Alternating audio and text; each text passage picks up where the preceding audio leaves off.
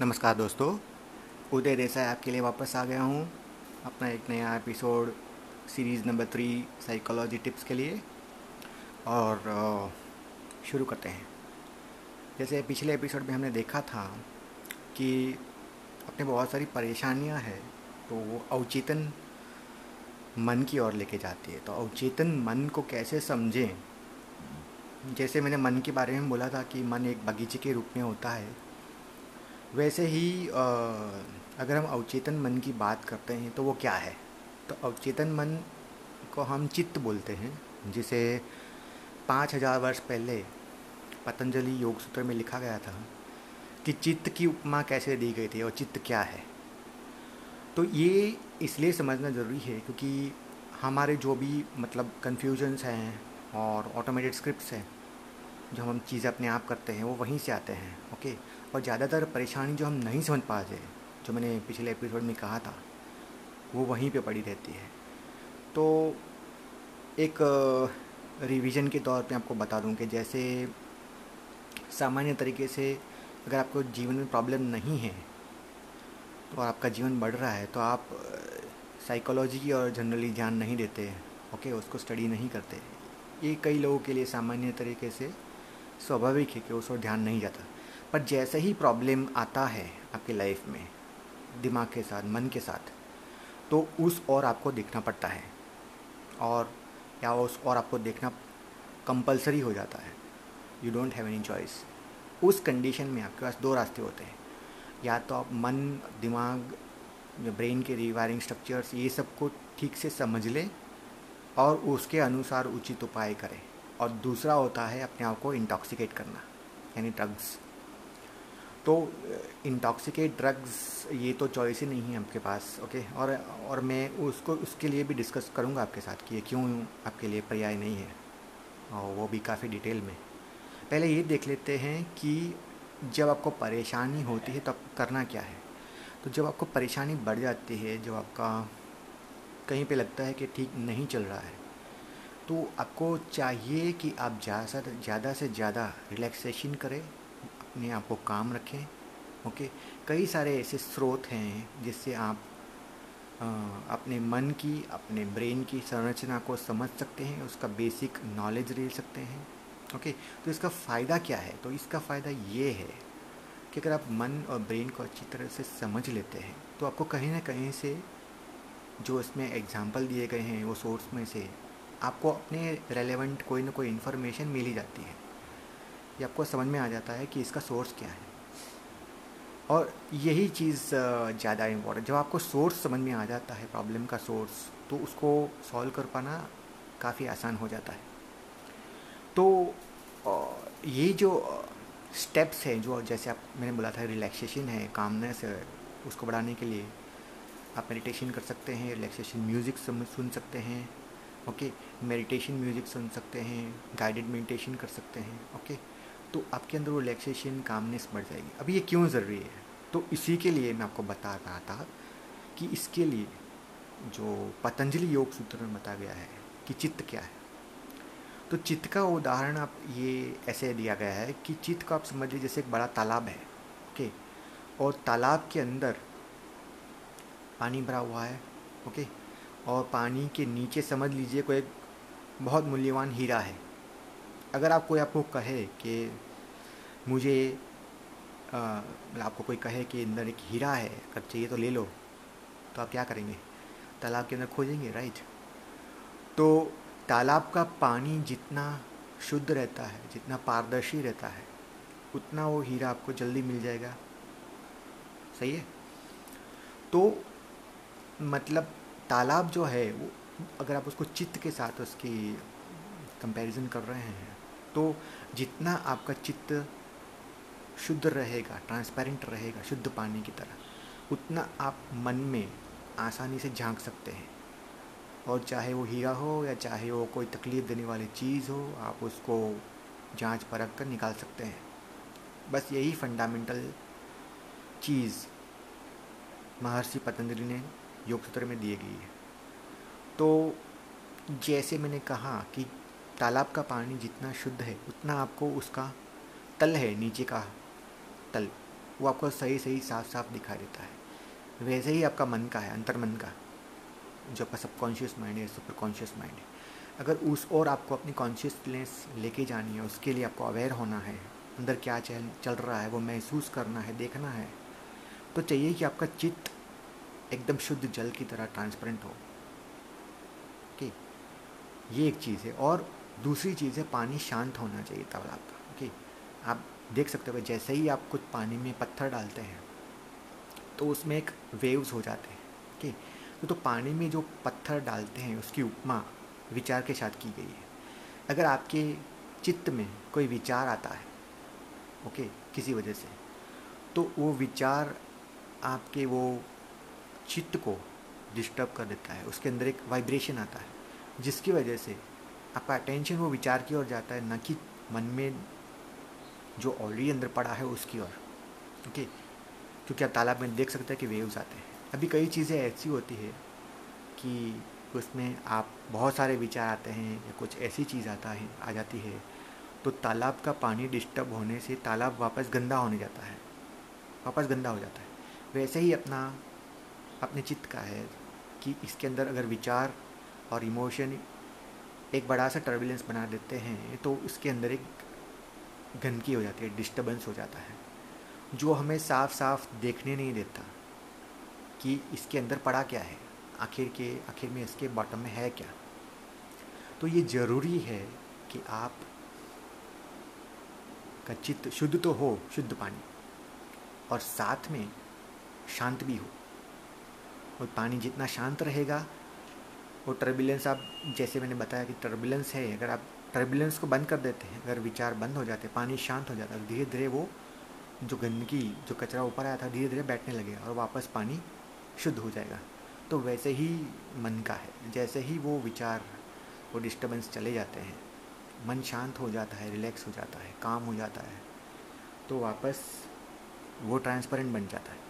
Okay? और आप उसके तल में देख सकते हो, झाँक सकते हो, क्या है। और ये लाइफ में यही सबसे ज़्यादा चीज़ है कि अपने चित्त को शांत रखें, अपने मन को शांत रखें, एकाग्र रखें, अपने लाइफ पे फोकस रखें, ताकि आप ऑब्ज़र्व कर सके, देख सके कि एक्चुअली जो आपके प्रॉब्लम्स है उसको क्लियरली अंडरस्टैंड कर सके क्लैरिटी आ सके। यू नो कई बार हम कहते हैं कि आप क्लैरिटी बढ़ाओ मतलब प्रॉब्लम के अंदर क्लैरिटी नहीं है, इसलिए आप समझ नहीं पा रहे। कई चीज़ें हम समझ नहीं पा रहे, क्योंकि क्लैरिटी नहीं है। ओके तो ये क्लैरिटी ये पारदर्शिता बढ़ाने का ये एक तरीका है कि आप मन को काफ़ी रिलैक्स रखते हैं, शांत रखते हैं काम रखते हैं, अच्छे म्यूज़िक मेडिटेशन का सहारा लेते हैं तो ये शांत हो जाता है। और फिर आप देख सकते हो कि उसके अंदर एक्चुअली प्रॉब्लम का सोर्स कहाँ पे है। ओके तो एक शांत मन के अंदर काफ़ी अच्छे और प्रोडक्टिव विचार आते हैं। जिससे आदमी की लाइफ काफ़ी अच्छी बन जाती है सुधर जाती है।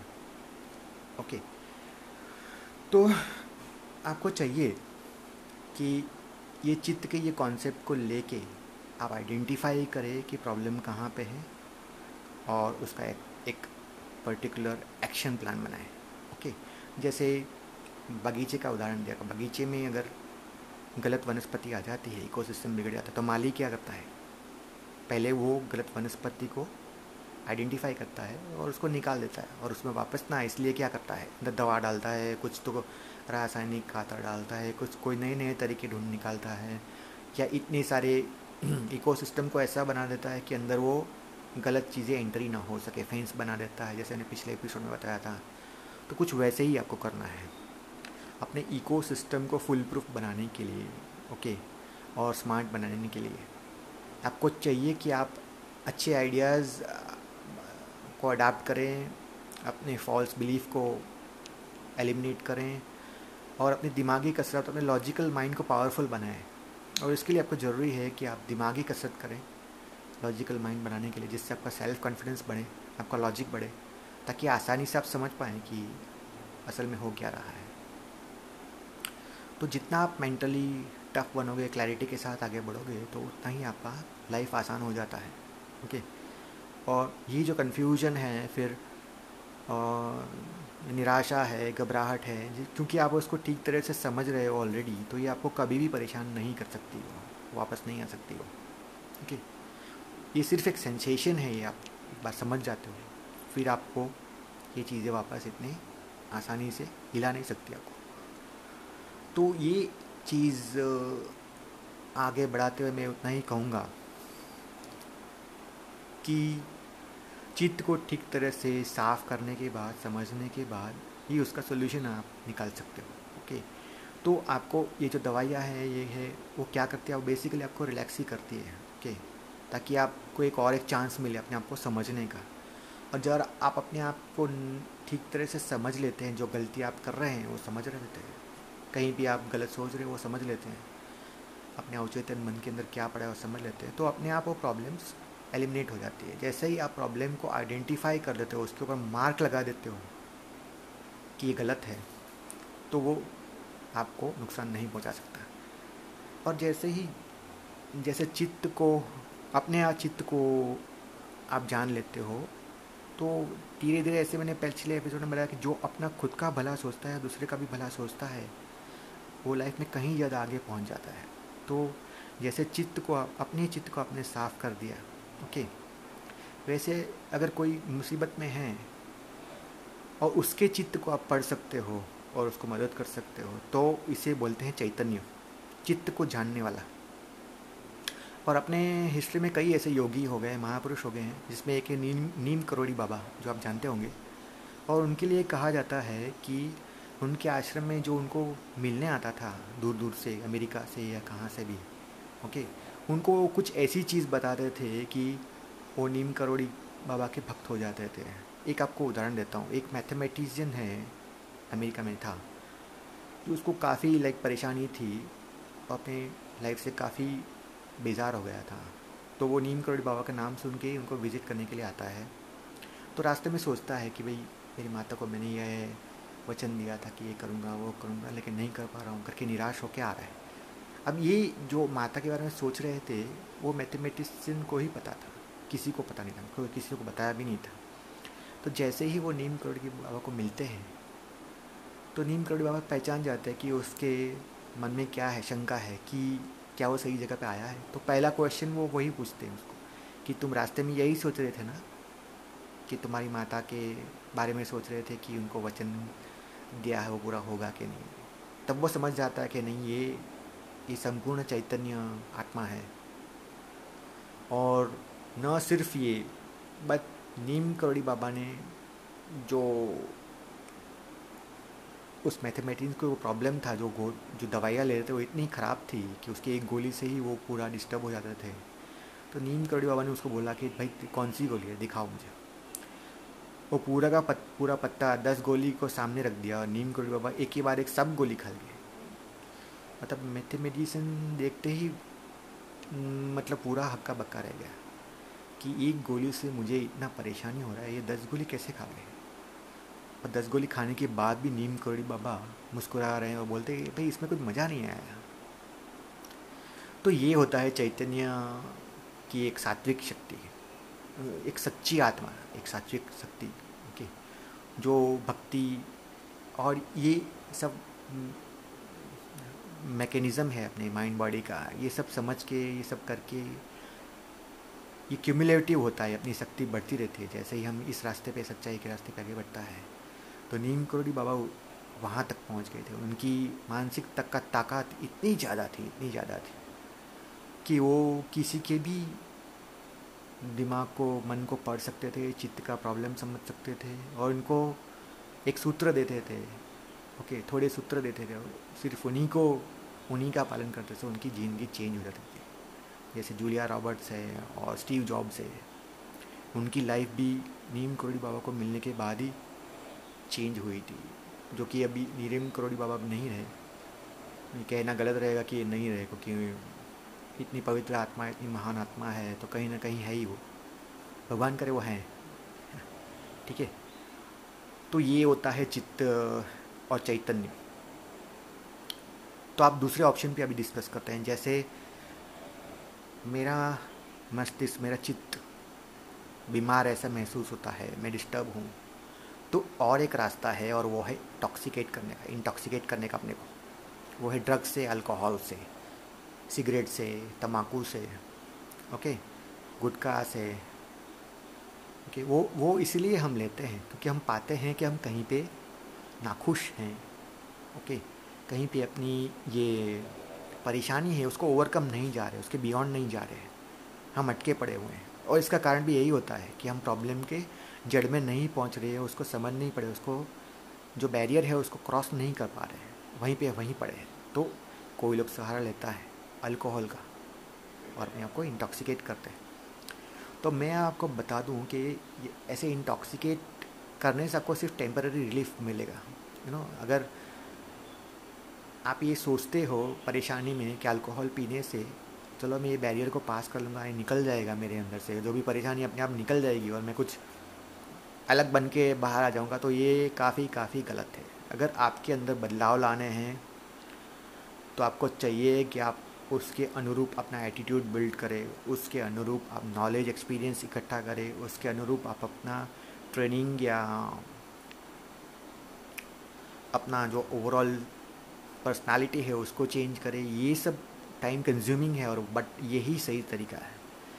सिंपली अल्कोहल या ड्रग्स अन्य ड्रग्स का सेवन करने से आपको लगता है आपकी प्रॉब्लम एलिमिनेट हो जाएगी तो ये बहुत ही गलत है। और मैं आपको साफ़ साफ़ बता दूँ कि अल्कोहल से आपकी परेशानी जो है सॉल्व नहीं होती, आपकी परेशानी दब जाती है। आप उसको सप्रेस कर रहे हो। या हो सकता है, ऐसा भी बोल सकते हैं कि आप, आपकी परेशानी नम हो जाती है। आप जो दुख महसूस कर रहे थे, जिस विचार को लेके ओके अब वो महसूस करने वाला मन उस उस दुख को महसूस ही नहीं कर पा रहा है। और टेक्निकली देखें तो आपके ब्रेन के जो रिसेप्टर हैं, वो रिसेप्टर ही उसमें एलिमिनेट हो जाते हैं।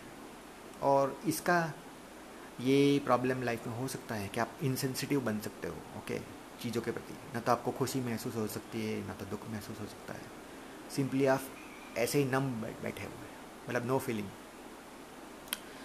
तो इंटॉक्सिकेशन यही है कि आपको नम बना देती है और वो फीलिंग आपको जो हानि पहुँचा रही है दुख दे रही है। बस वही वो नहीं हो रहा है, जिसकी वजह से लोग कंफर्ट महसूस करते हैं। बस ये एक ही चीज़ है जो ये अल्कोहल ये ड्रग्स करते हैं, और कुछ नहीं होता।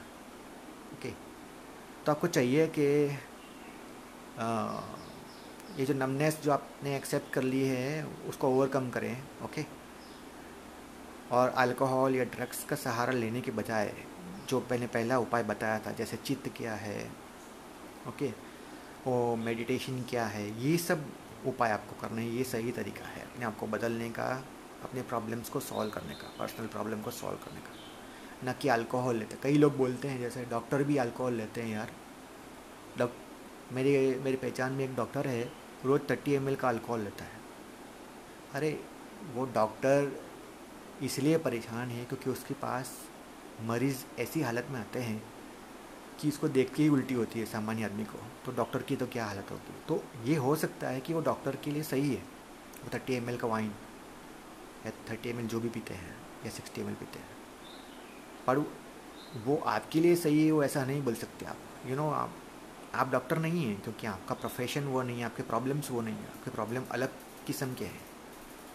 अगर हर एक प्रॉब्लम अल्कोहल से ही सॉल्व होते हैं ओके तो अल्कोहल को बैन क्यों करते हैं सब कंट्रीज़ क्योंकि अल्कोहल एक ऐसी चीज़ है जो आपको टेम्पररी रिफिल रिलीफ देके बाद में वही प्रॉब्लम दुगने ज़ोर से आपके ऊपर आती है, ताकि आपको और अल्कोहल लेना पड़े। और ऐसे कर कर के आपको एडिक्शन हो जाता है। और अल्कोहल ये सब का एडिक्शन करते ही आपके लीवर पेंक्रियास स्टमक उस सब पे असर होने लगता है, दिमाग पे असर होने लगता है। आपका न्यूरोप्लास्टिसिटी चेंज हो जाता है ओके और आपको काफ़ी जल्दी मानसिक परेशानी के अंदर ढकेल सकता है। ओके या हो सकता है कि मानसिक परेशानी ना हो बट आप फीलिंगलेस बन जाते हो जैसे ओके तो ये डिप्रेशन भले ना हो, उसका मतलब नहीं है कि अल्कोहल एक दवा बन चुका है आपके लिए। या परेशानी चली गई हो तो अल्कोहल दवा है, ये नहीं कह सकते हम। वो अपने साथ बहुत सारी बीमारियाँ लाता है। तो ये आपको ठीक से समझना है कि अल्कोहल आपकी लाइफ में क्या कर सकता है, और दूसरी बाजू एक अंडरस्टैंडिंग है, एक साइंस है, मन का विज्ञान है, उसको समझने से कि क्या लाभ है ओके और कई योगी जो अपने इंडिया में है, वो कई बार बोल चुके हैं, जैसे मेडिटेशन वो करते हैं, वो बोलते हैं मेडिटेशन ही मेरे लिए नशा है, मुझे नशा करने की ज़रूरत नहीं और ऐसा नहीं कि उन्होंने नशा नहीं किया। वो भी अपनी लाइफ में कभी नशा कर चुके होते हैं, लेकिन उनको लगा कि ये मेडिटेशन बहुत ही अच्छा नशा है। और ये दोस्तों नशा नशा ऐसा अच्छा होता है, इतना अच्छा होता है। कि आपको कई तरीके से ऊपर लेके आता है। अगर आपकी लाइफ को रियली आगे बढ़ाना है अच्छे करियर पाथ पे जाना है टोची पे पहुँचना है बड़ा व्यक्ति बनना है तो आपको जर, आपके लिए ज़रूरत है आप मेडिटेशन रिलैक्सेशन योगा ये सब का सहारा ले अच्छी किताबें पढ़ें अच्छे गुरु का आशीर्वाद ले उनकी वीडियोस देखें ना कि आप इंटॉक्सिकेशन की ओर चले जाएँ ड्रग्स की ओर चले जाएँ। ओके तो बात इंटॉक्सिकेशन के आगे बढ़ाते हुए मैं आपको ये ज़रूर करूँगा कि जो दूसरों के लिए अच्छा है दूसरों के कहने पर अगर आप इंटॉक्सिकेशन खुद को कर रहे हो तो ये मत सोच लीजिए कि आपके लिए भी वो काम करेगा। जी। वो सामान्य सा थोड़ा सा भी अल्कोहल आपको परेशान कर सकता है आपको बड़ी मुसीबत में डाल सकता है। तो इसके लिए आपको ज़रूर चाहिए कि आप ये सब चीज़ों का सहारा ना लें। ओके तो तो ज़रूरी है कि जैसे ऐसा नहीं है कि इसको टच ही नहीं करना चाहिए ओके जैसे अपने शास्त्र में कहा कि भगवान शिव भी इस गांजा का सेवन करते थे ओके तो कई लोग बोलते मैं क्यों नहीं कर सकता? तो भाई उनकी कैपेसिटी वो थी, उनका ये कैरेक्टर वैसा था, उनका मन इतना शक्तिशाली था। और उन, वो खुद को इतना सेल्फ रियलाइज़ कर चुके होते हैं इतने महान आदमी हैं तो उनको पता है उनको कितना चाहिए, कब चाहिए। ये सब नियम अपने लिए वो खुद बनाते हैं। तो वैसे ही अगर आपको इंटॉक्सिकेशन का कभी मन हो जाता है तो उसके लिए आप नियम बनाएँ। जैसे मेरे कई दोस्त हैं, वो मुझे बताते हैं, मैं साल में एक या दो बार पीता हूँ। कई बोलते हैं, मैं साल में सिर्फ़ तीन बार बोलता हूँ। और वो नियम कभी नहीं छोड़ते।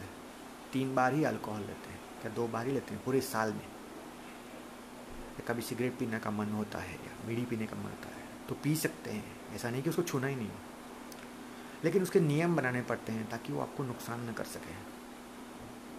जब तक आप नियम को फॉलो करते हैं, ओके, गाइडलाइन को फॉलो करते हैं, और गाइडलाइन के भी नीचे उसका सेवन करते हैं तो वो कह सकते हैं कि उसको नुकसान आपकी बॉडी को नहीं कर सकता।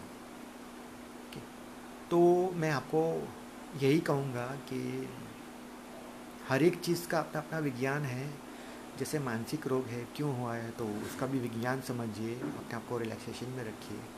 अपने आप को अच्छी अच्छी संगत में डालिए, लोगों के साथ रखिए अपने आप को। और इस चीज़ पे अपना काबू वापस इस्टाब्लिश कीजिए, वापस इसके ऊपर काबू, प्रभुत्व ले लीजिए अपना। कमांड ले लीजिए, है ना, अपने लाइफ के ऊपर, अपने चित्त के ऊपर, विचार के ऊपर। ओके और कई लोग बोलते हैं, जैसे चित्त जिसने समझ लिया चित्त क्या है, वो खुद भगवान बन जाता है। यू नो कई लोग अब बोलते हैं कि हम भगवान की पूजा करने के लिए जाते हैं, आशीर्वाद मांगते हैं। और कई विद्वान भी बोल चुके हैं कि जब हम मंदिर में जाते हैं, पूजा करते हैं तो कैसे की जाए? तो हम भगवान की संतान हैं। ओके और ये दुनिया में जो कुछ भी मतलब चीज़ें आपको चाहिए वो भगवान की संतान अपने आप को समझ के, अपने हक से मांगिए, अपने हक से हासिल कीजिए। तो चूँकि हम अपने आपको भगवान की संतान मानते हैं और समझ चुके हैं और वही हर विद्वान बोलते हैं तो कहीं ना कहीं ये भगवान का कुछ अंश है, बहुत सारा अंश है हमारे हमारे अंदर। और कई भक्त लोग पाते हैं कि वो कृष्ण का स्वरूप बन चुके हैं या राम का स्वरूप बन चुके हैं, ओके? अपने सच्चे मन से, अपनी भक्ति से। तो जब ये होता है तो आपकी इर्द गिर्द इतना अच्छा वातावरण, इतना अच्छा इन्वायरमेंट क्रिएट हो जाता है, जिसकी आप कल्पना भी नहीं कर सकते। ओके तो ये समझना ज़रूरी है कि ईश्वर की सिर्फ़ प्रार्थना करके मांगना ही नहीं है बल्कि अपने अंदर वो ईश्वर को पाना है। कहीं ना कहीं वो अपना जो ईश्वरीय तत्व है अपने अंदर, ईश्वर, ईश्वरीय परमाणु है उसकी संख्या बढ़ानी है, ईश्वरीय शक्ति है, वो बढ़नी चाहिए। जब ये ईश्वरीय शक्ति जो अपने शास्त्रों में लिखी गई है, बयान की गई है, जब वो बढ़ती है अपने अंदर, तब एक, आप अपने आप को ही नहीं, अपने फैमिली को ही नहीं, अपने समाज को ही नहीं, अपने देश को ही नहीं, पूरे विश्व को आगे ला सकते हैं और कहीं ज़्यादा प्रोग्रेस कर सकते हैं। ओके अपने सब सपने पूरे कर सकते हैं। सिर्फ़ ज़रूरी है उसको सही तरह से समझने का। तो ये आप अपनी लाइफ में फोकस रखोगे इस इस नॉलेज के ऊपर इस विज्ञान के ऊपर तो आप कहीं आगे जा सकते हो। जैसे एक कहा गया है कि your knowledge your energy flows where your awareness is okay आपकी जहाँ पे अवेयरनेस है ओके okay, जहाँ पे आपका फोकस है वहाँ पे एनर्जी फ्लो होती है। तो आपका फोकस आपकी अवेयरनेस उस जगह पे लगाइए उस जगह उस उस मेथड को अपनाइए, जिससे आपको भविष्य में नुकसान न हो। जैसे मैंने पहले भी बोलता है, बोला है कि जैसे शॉर्ट टर्म गेन की जब लॉन्ग टर्म का नुकसान कर रहे हो वैसा मत कीजिए। अल्कोहल ड्रग्स वही चीज़ है। शॉर्ट टर्म गेन हालाँकि गेन जैसा कुछ लग ही नहीं रहा मुझे तो उसमें गेन है ही नहीं।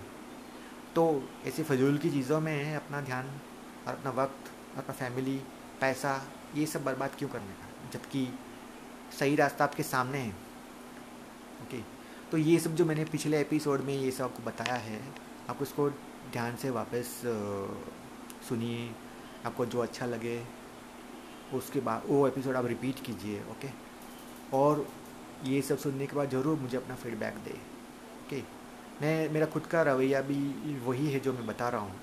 और और सिर्फ़ ये नहीं है कि एक पॉडकास्ट के लिए ही मैं कर रहा हूँ। मैं अपने एक्सपीरियंस से बोल रहा हूँ और जो अपनी लाइफ में मैं अनुभव कर चुका हूँ, ज़्यादातर वही मैंने बताया आपको। ओके तो इसमें ये एक ऑनेस्ट लाइक अप्रोच है आपको सही चीज़ बताने का, सही मैसेज पहुँचाने का। ओके तो यहाँ तक जो मैंने अनुभव किया है, जिससे मुझे फ़ायदा हुआ है, बस वही आपके साथ शेयर कर रहा हूँ। आपके कोई अच्छा सुझाव हो, कोई फीडबैक हो तो आप ज़रूर मुझे दीजिए। मेरा ईमेल अकाउंट ईमेल आईडी आपके लिए अवेलेबल है और हर एक पॉडकास्ट के साथ आप मुझे ईमेल पे कांटेक्ट कर सकते हैं। अगर आपको कोई सुझाव है या आपको कुछ मदद चाहिए मुझसे ज़्यादा नॉलेज जानने के लिए या कुछ ऐसे तो आप ज़रूर मुझे ईमेल लिखिए। मैं ज़रूर उसको अपने वक्त के हिसाब से रिस्पॉन्ड करूँगा। ओके? तो मेरी हर शुभकामनाएँ आपके साथ हैं और यहीं पे मैं एपिसोड ख़त्म कर रहा हूँ। Thank you very much